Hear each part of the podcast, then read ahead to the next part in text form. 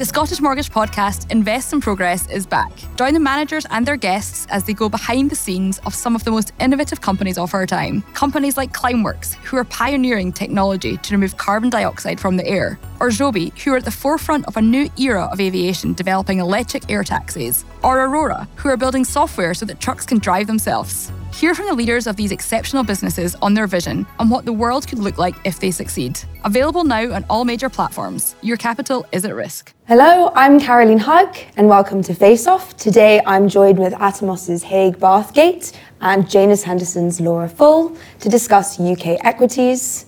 While Laura is pro-U K and believes the market is highly undervalued, Haig has been working hard to reduce Atomos' home bias from a third of the portfolio to ten percent since he joined as C I O. So I'm going to kick this one off with Haig. Is the U K a good place to invest?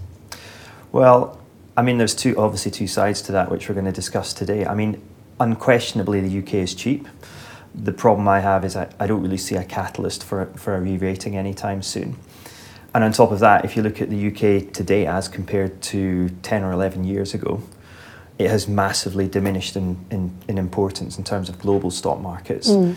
Um, we have to invest on behalf of our clients on a global basis. And the U K has gone from being around about eleven percent of global market capitalisation ten to twelve years ago to less than four percent. So it's basically a backwater in global standing. And on top of that, the U K stock market is only the U K in name. Of course, the larger capitalisation stocks in the U K are international companies, mm. and there's lots of mining and resource exposure in there as well. So it's got quite a style-biased tilt to it. Um, so yeah, it is cheap. I just don't personally see any any catalyst for a re-rating anytime soon. So it's interesting. I, I do agree with you on quite a few points, but I suppose I see them slightly differently. So history tells you that valuations matter. You know, we're starting from a U K valuation that, as you say, is cheap. It's on ten times earnings. You know, history would suggest that is a good time to get in on a long-term basis. You're right that we can't point to any catalyst, but when can you ahead of the catalyst? Yes. You know, when can you ever say this is what the catalyst is going to be? If you can do that, then it's already happened. Mm-hmm. I mean, you can say maybe it's things like share buybacks. You know, the U K companies finally getting the message that, you know, if, if we're not going to get the inflows, which it seems like we're not, then you need to be buying your own shares. You know, U K companies definitely seem to be doing that in size in the last couple of years. This year, even smaller companies are now buying back their own shares. Maybe it's that, maybe it's not a huge recession. You know, this time a year ago, people thought the U K would be in recession this year, and it's not. Mm-hmm. So it, you can never say that this is what the catalyst is going to be, and then it's going to re-rate. But there are there are signs that there could be catalysts. You can never say this is it, mm-hmm. and we're starting from, you know, a ten times valuation. So I. And I think your point about international earners is exactly right, but isn't that isn't that even more of an argument that the U K shouldn't be at a valuation discount? You know, if we're talking about three quarters of earnings roughly being overseas, then why does it make any sense that Unilever's at a discount to, you know, whoever it is, Nestle, P and G, when it could equally be listed somewhere else? To, to me, that, that makes it more nonsensical in a way. Yeah, yeah, I agree with that to an extent, although the biggest catalyst I can see for a re-rating in U K companies at the moment is when they relist on another market. And we've seen you know, a number of examples of that this year. We've seen Ferguson, you've seen Arm, you've seen C R H, yeah. And the days they've you know, listed on the U S stock exchange, for example, you've seen their share prices move considerably higher. And Ferguson was a, a classic case in point. I mean, arguably, it probably shouldn't have been listed in the U K in the first place. Uh, but even in a tr- you know against a troubled p- property um, backdrop in the U S, it's re-rated very, very significantly. So, yeah, it's it's one of those things. And you know, arguably, I, I mean, I, again, the, the reason that I'd been bought in of this sort of falling knife argument to the U K in the past was obviously the ratings are are very low, and there's the buyback argument. But the counter to that is buybacks decrease liquidity. So we've got this shrinking equity base all the time in the U K. And arguably you could say then the U K should have a higher risk premium att- attributed to it because of the lack of lack of liquidity. I, I do agree with you about liquidity, and I think de-equitisation, you know, if there were to be a problem in the U K market, fundamentally it is de-equitisation. You can point to it very clearly over the last five years, not just in terms of the number of companies, but also, as you say, in terms of the free float. Because buybacks, you know, are great and value accretive at the valuations that we are now, mm. but it is decreasing liquidity. And I agree with you that that is the number one challenge.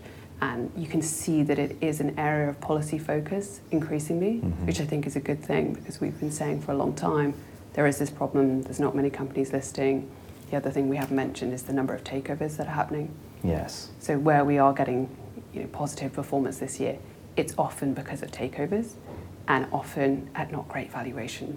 You know, private equity coming in, taking things off the market at valuations that are frankly frustrating, and that's, you know, that feels nice on the day, mm-hmm. but it's not it's not good for the fundamental health of the equity market. So I completely agree with you. I'm hoping that some of these policy initiatives increase focus on the area. They do seem to be.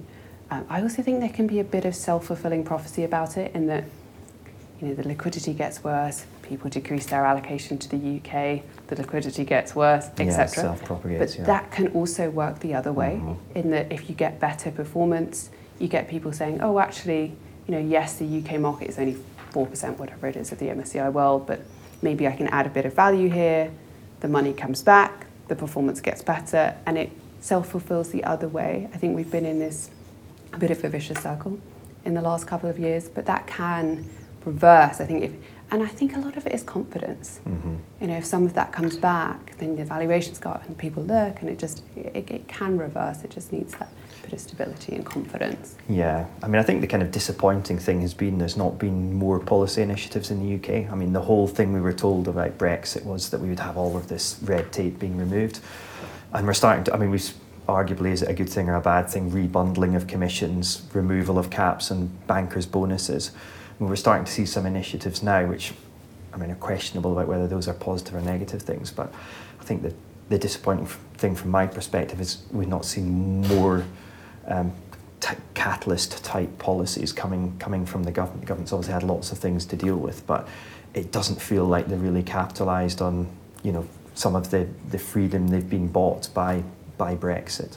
Yeah, I would I would agree with that. And I think, you know, if I take a, st- a real step back and look at what I think the problem has been in U K equities on kind of a twenty-year type time horizon, you know, very long. If you look at, you know, the insurance company holdings, the pension fund holdings, the allocation to U K equities has just been going one way mm-hmm. for the last twenty years.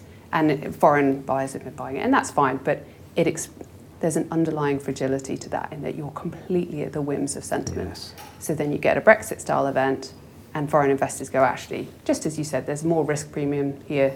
I don't necessarily need to own it. It's a small portion of the global market. They withdraw, and there's not the domestic base that creates that stability. So if you get a sentiment swing, you get a huge swing in valuations compared to what you'd get in, say, the Australian market, where you've got a big domestic investor base. So it just creates this underlying fragility, and that's what we need to address with some of these policy initiatives, whatever it is, the Mansion House Compact, et cetera, et cetera. Mm-hmm. I don't think there's any one that will be a silver bullet for the market, but there's lots of individual initiatives taking place. And I also think it just needs, like I said, more confidence, more stability in the backdrop. We've had, or we had following Brexit, so many years, so many elections and just so much sort of seesawing in terms of politics yeah, that yeah, it just didn't yeah. do anyone any favours, and we just need a period of stability, I think. Mm-hmm. Okay, well, I think that gives us um, time to go into the next question, which is, should home bias be dead? I'm going to start with you, Laura. So I think it is dead. In that, you know, you hear people like, hey, exactly that, thinking, okay, well, the M S C I world weighting is whatever it was, eleven, twelve, and now it's four. If you were an Australian pension fund, that is not how you'd go about your asset allocation. You would start by investing in your domestic market. You know, you see, say, the Australian banks, and they look at completely different valuation to our banks here, because of their, there is this big domestic weight. So home bias, to me, seems to be dead for us in the U K, but not dead anywhere else, which to me is just really frustrating, because I can see from a completely sort of global capital market perspective why you'd say, you know, it's not logical to have a home bias. You know, there with your economics textbook, great. But that's not how other equity markets seem to work. So I can I can see the logic to it, like I said, purely from an economics perspective. But other markets don't run themselves that way, so we're putting ourselves at a competitive disadvantage by not having a home bias in the way that our wealth managers, pension funds, insurance companies, government, it, you know, run their money. So I just, I think we're putting ourselves at a disadvantage by not doing it. But I think, you know, to answer your question, I think home buyers already is dead. You know, you can just see it in the flows in the last, you know, five, ten years to the U K. Yeah. Yeah, well, I mean, obviously, I've been a contributor to that in a very in, a, in a very small way, but yeah, look, I think there's there's there's a couple of ways of looking at this. One of them is the the U K angle, but also it's where you're going to get exposure to different sectors, um, and the one area that's obviously absent, not just in the U K but in Europe as well, is technology. And technology companies, you know, to my cost historically, when I haven't had exposure to them, These these companies tend to perform exponentially. You know, we've got countless examples. You know, Amazon in the in the noughties. You had Apple over the last ten years. You had companies like Nvidia more recently. Companies like that don't list in the U K, don't list in Europe, and if they do, they're usually clobbered over the head and bought by someone in the U S. And the other reason I, I think, you know, if you are if you are going to have a higher weighting to the U K, it means you you have to have it at the expense of somewhere else, and the obvious place you're going to reduced to, to make that weighting, given it's two-thirds of global market capitalisation is the U S. And that, you know, whether it's the last twenty years it's been the anomaly or, or not, but ever since I've been in, in, in, in, in the markets, U S markets have traded at a, a price earnings premium, and that's never changed. And um, I just don't think, given that the U S run the world order, given that they have this sort of monopolistic or oligopolistic advantage in terms of if you want to do business with the U S, you basically have to do it on their terms. You're always going to have these high growth companies that move in an ex- exponential trajectory listing in, in the U S. And you can see, I mean, again, you see Arm technology as well. It's, it's you see it every single time. The premium that these companies trade on, the exposure, it's just, it's just, it's in a different league.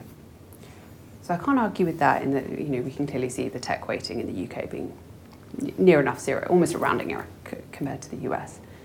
I would argue a couple of things. I think, you know, the, the way tech has performed has been a feature of a very specific interest rate environment that we've had over the, well, really since the financial crisis, that is now different and changing. Mm-hmm. The U K, as you mentioned right at the beginning, it has a different style to its market. It has much more of a value tilt because of the makeup of its indices. And value, we all know, has had a very tough time for most of the last decade. There have been the odd blip that value has performed better, but most of the time growth has outperformed. That could be different now. We could be in a new, you know, always always dangerous to say, we could be, things could be different now. You know, we've now got a base rate of five and a quarter, and it looks like it's going to stay there for quite a while. So we could be in a different type of market where actually the U K's value style could be in favour. And tech names, you know, having done incredibly well, you know, there's absolutely no arguing with that. You know, it, we could be entering a different phase where actually, you know, maybe the oil and gas companies of the world, you know, the banks could, could have a better time. You know, they don't have to be classed as, you know, there have been a lot of periods over the last ten years where U K fund managers have been called dinosaurs, et cetera, et cetera. Well, actually, maybe some of those older companies that are very cash generative, you know, giving you cash here now, th- those could be more in favour. In a, in a different market. I would say the other thing just to think about, I'm sure you're well aware of, is, you know, the P E on the U S market, yes, it, it tends to trade at a premium, but it's at a, a bigger premium to the rest of the world than I think, well, on the charts that we've got, the, it, as much as it has been in thirty years. Mm-hmm. So the U S is at a valuation premium most of the time, but that valuation premium is much bigger than it would normally be, which would argue for, you know, maybe you don't wholesale sell your U S positions, obviously, but just an argument for taking some of the profits out of the U S and maybe allocating them elsewhere.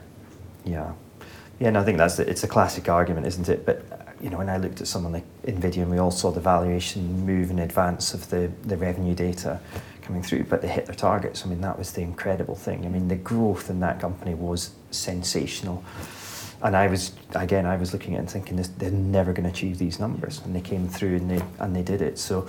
I don't know, maybe I'm a, a fantasist in this, but I do think some of these A I efficiencies that are going to come through are are real. And, you know, we've seen the invest, the upfront investment. Uh, we've all used Chat G P T and the, you know, the, the picture apps that allow you to create all of these things. But I just feel there's a, you know, I think there's a, a kind of tsunami coming, which is going to disrupt a lot of the service industry. You look at areas like legal services, our financial services. The bottom pyramid of those jobs are going to be completely automated by by A I, and if you want exposure to areas like A I, you're going, you know, you need to you need to you need to be in, in the U S. I mean, I suppose if we start to see you know, some of the areas getting disrupted, it could be the classic value companies, so maybe be some knock-on effect. But yeah, I, I would feel, I would, f- even though U S companies trading at premium, I'd feel nervous being too underweight. And we still have ten percent in U K equities, so we're still we're still over double the uh, the M S C I weighting. But I think historically, you know, and again, you know, like when I come into to, to Atomos, it's about one third, which in my mind is just way, way, way too much. Are you planning to reduce that exposure? Uh, well, probably not at the moment. Um, no. I think, you know, around about ten percent is, is is about where we'd want to have it. And also it's where we've come from as well. So we've gone from having one third mm. to, to ten percent. Um, and yeah, look, as you say, these, these valuations are cyclical, even though the U S tends to tr- always trade at a slight premium. It is at a quite a large premium on, in, in terms of cyclicality at the moment. So. So yeah, we might reduce it further in the future, um, although we might, you know, look to other areas. I mean, it, the other interesting thing is obviously the M S C I has Asia very underrepresented because China doesn't feature properly. Um, you know, so I think if anything, we'd probably be looking to some other value areas like China and so on, where, I mean, sentiment around China is so bad at the moment, again, partly because of the way that it's conveyed in the press. I think if we were going to reduce the U K further, it would be by moving into somewhere like Asia. Um, another argument that I was thinking is surely by having um, more home bias, you sort of you can manage your currency risk, your F X risk. Mm-hmm. What would you say to that? Yeah, I mean, this is an interesting one, isn't it? So yeah, in small caps, yeah, because you're exposed to, to you know, domestic economy. At large cap is eighty percent, you know, dollar or foreign foreign currency earnings. So. It, again, it's the U K only in name. I think the fixed income component of portfolios is, is different, and um, and given the yields you can now get on government bonds, um, you know, again, we've been increasing our exposure to, to, to U K fixed income, but we tend to do the the currency match using mm. fixed income rather than equity exposure. Okay, well, moving on to the last question on U K small caps. Should investors avoid U K small caps?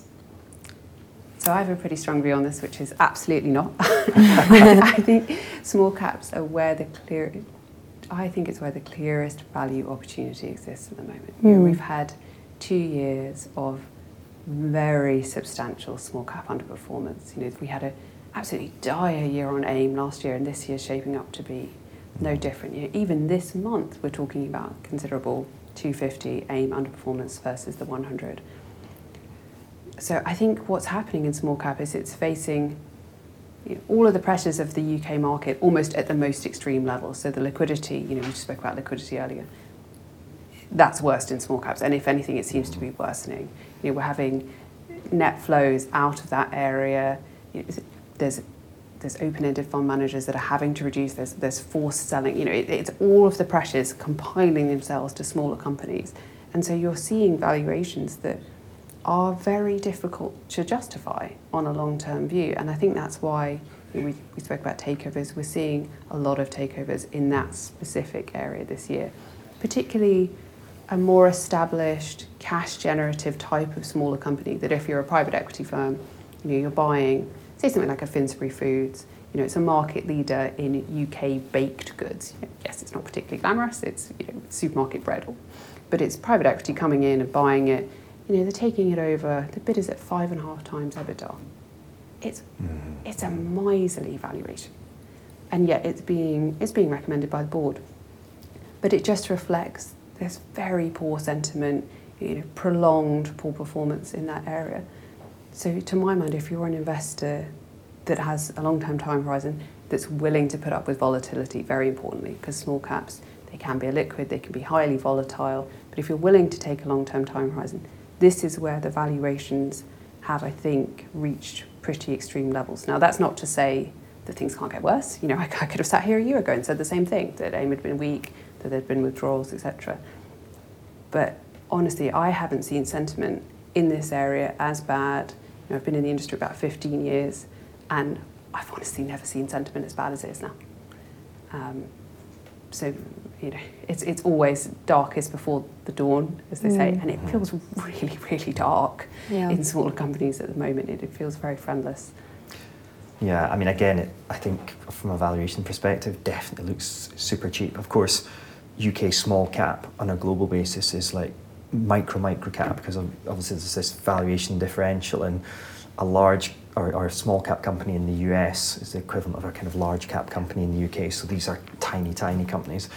I think um, if if I was going to have any kind of exposure to small caps, I definitely want to do it through a, an active manager rather than a passive manager, because if you're right and rates are higher for longer, this is where we're going to feel the real distress in, in the market, because there's huge credit risk in some of these smaller companies. And you know, if they have debt, it, going to be interesting to see whether they're going to be able to refinance that debt. So I would definitely not want to do it on a kind of blanket passive exposure. But I agree, if you can identify the you know the the company, the small companies that are you know you have a niche, um, basically they're almost invisible. So um, you know there's obviously going to be a lot of value, and if, if eventually we see um, liquidity coming back into the system, if we start to see private equity you know being able to refinance again. Not, predicated on rates not remaining where they are at the moment, there's inevitably a lot of value, but I think you'd have to be quite patient to see that realised. Yeah, I agree with you. I think you do, you do have to be patient. You definitely have to be selective. Mm-hmm. I completely agree with your point, that particularly on areas like AIM, you know, you do have to be very careful and very selective. I think to your point about refinancing, you know, what I'd say about the U K market generally is that a lot of fund managers in the U K are very, very conservative. Mm-hmm. So a lot of U K companies, actually, when you look at their debt, compared to some of the U S businesses, you know, U K fund managers, if something has above two times net debt EBITDA, oh, yeah. too high, too high, bring it down. Mm-hmm. You know, which in the good times can look a bit, a bit sort of constraining mm-hmm. and, and too conservative. But actually, in times like this, when economic conditions are obviously tougher, actually a lot of U K businesses compared to their U S counterparts would have a lower level of on-balance sheet debt to begin yeah. with. So that can be quite, quite helpful, um, particularly in the new interest rate environment that we're talking about. Mm-hmm. But this is another area. I mean, these are domestically fo- focused companies. We should be seeing more policy um, initiatives to try and prop that up, because, of course, you get the business property relief on parts of the of the AIM market. Now, that's an obvious area that the, the U K government could be stepping in and supporting it more widely, I think. So, yeah, I think in domestic companies, that's that's an area which you know the government should really be trying to you know engender some kind of you know positive positive change towards. And maybe the rebundling of, you know, research and so on will start to highlight some of those valuation anomalies in a way that they, they haven't been to, you know, in the recent past. Before we finish, Laura, I have a quick question on, you mentioned performance. So, you know, the F T S E AIM All Share Index is down sixteen percent this year. And then you, if you look at, since its inception around twenty, twenty-five years ago, someone who invested back then, it's still down thirty-three percent. And then if you think about Um, the fact that we're in a high inflationary environment and small cap companies are borrowing a bit more, surely the performance is just going to keep going down. So this is exactly to Haig's point. With AIM, you have to be incredibly selective Specific. about what you are investing in. There, there's plenty of companies on AIM that could equally be listed on the main market. You know, they're, they're established businesses. Just to throw out one example, you know, something like Johnson Service Group. It does textile rentals, it does things for hotels, gyms, that kind of thing. Very established business, market leader in what it does, happens to be on AIM, could just as easily be on, you know, F T S E small cap. But F T S E small cap has it's become very investment companies dominated. It's, it's slightly, um, you know, losing its focus, if you could say that, as an index. So it, it's on AIM, but equally, equally it could be on the main market. So you do have to be very careful with what you're investing in on AIM. You have to look very hard at what it is you're investing in. Don't buy the index, as you say. Active management, you know, make sure you know exactly what it is you're investing in. Okay, thank you very much. The Scottish Mortgage podcast Invest in Progress is back. Join the managers and their guests as they go behind the scenes of some of the most innovative companies of our time. Companies like Climeworks, who are pioneering technology to remove carbon dioxide from the air, or Joby, who are at the forefront of a new era of aviation, developing electric air taxis, or Aurora, who are building software so that trucks can drive themselves. Hear from the leaders of these exceptional businesses on their vision and what the world could look like if they succeed. Available now on all major platforms. Your capital is at risk.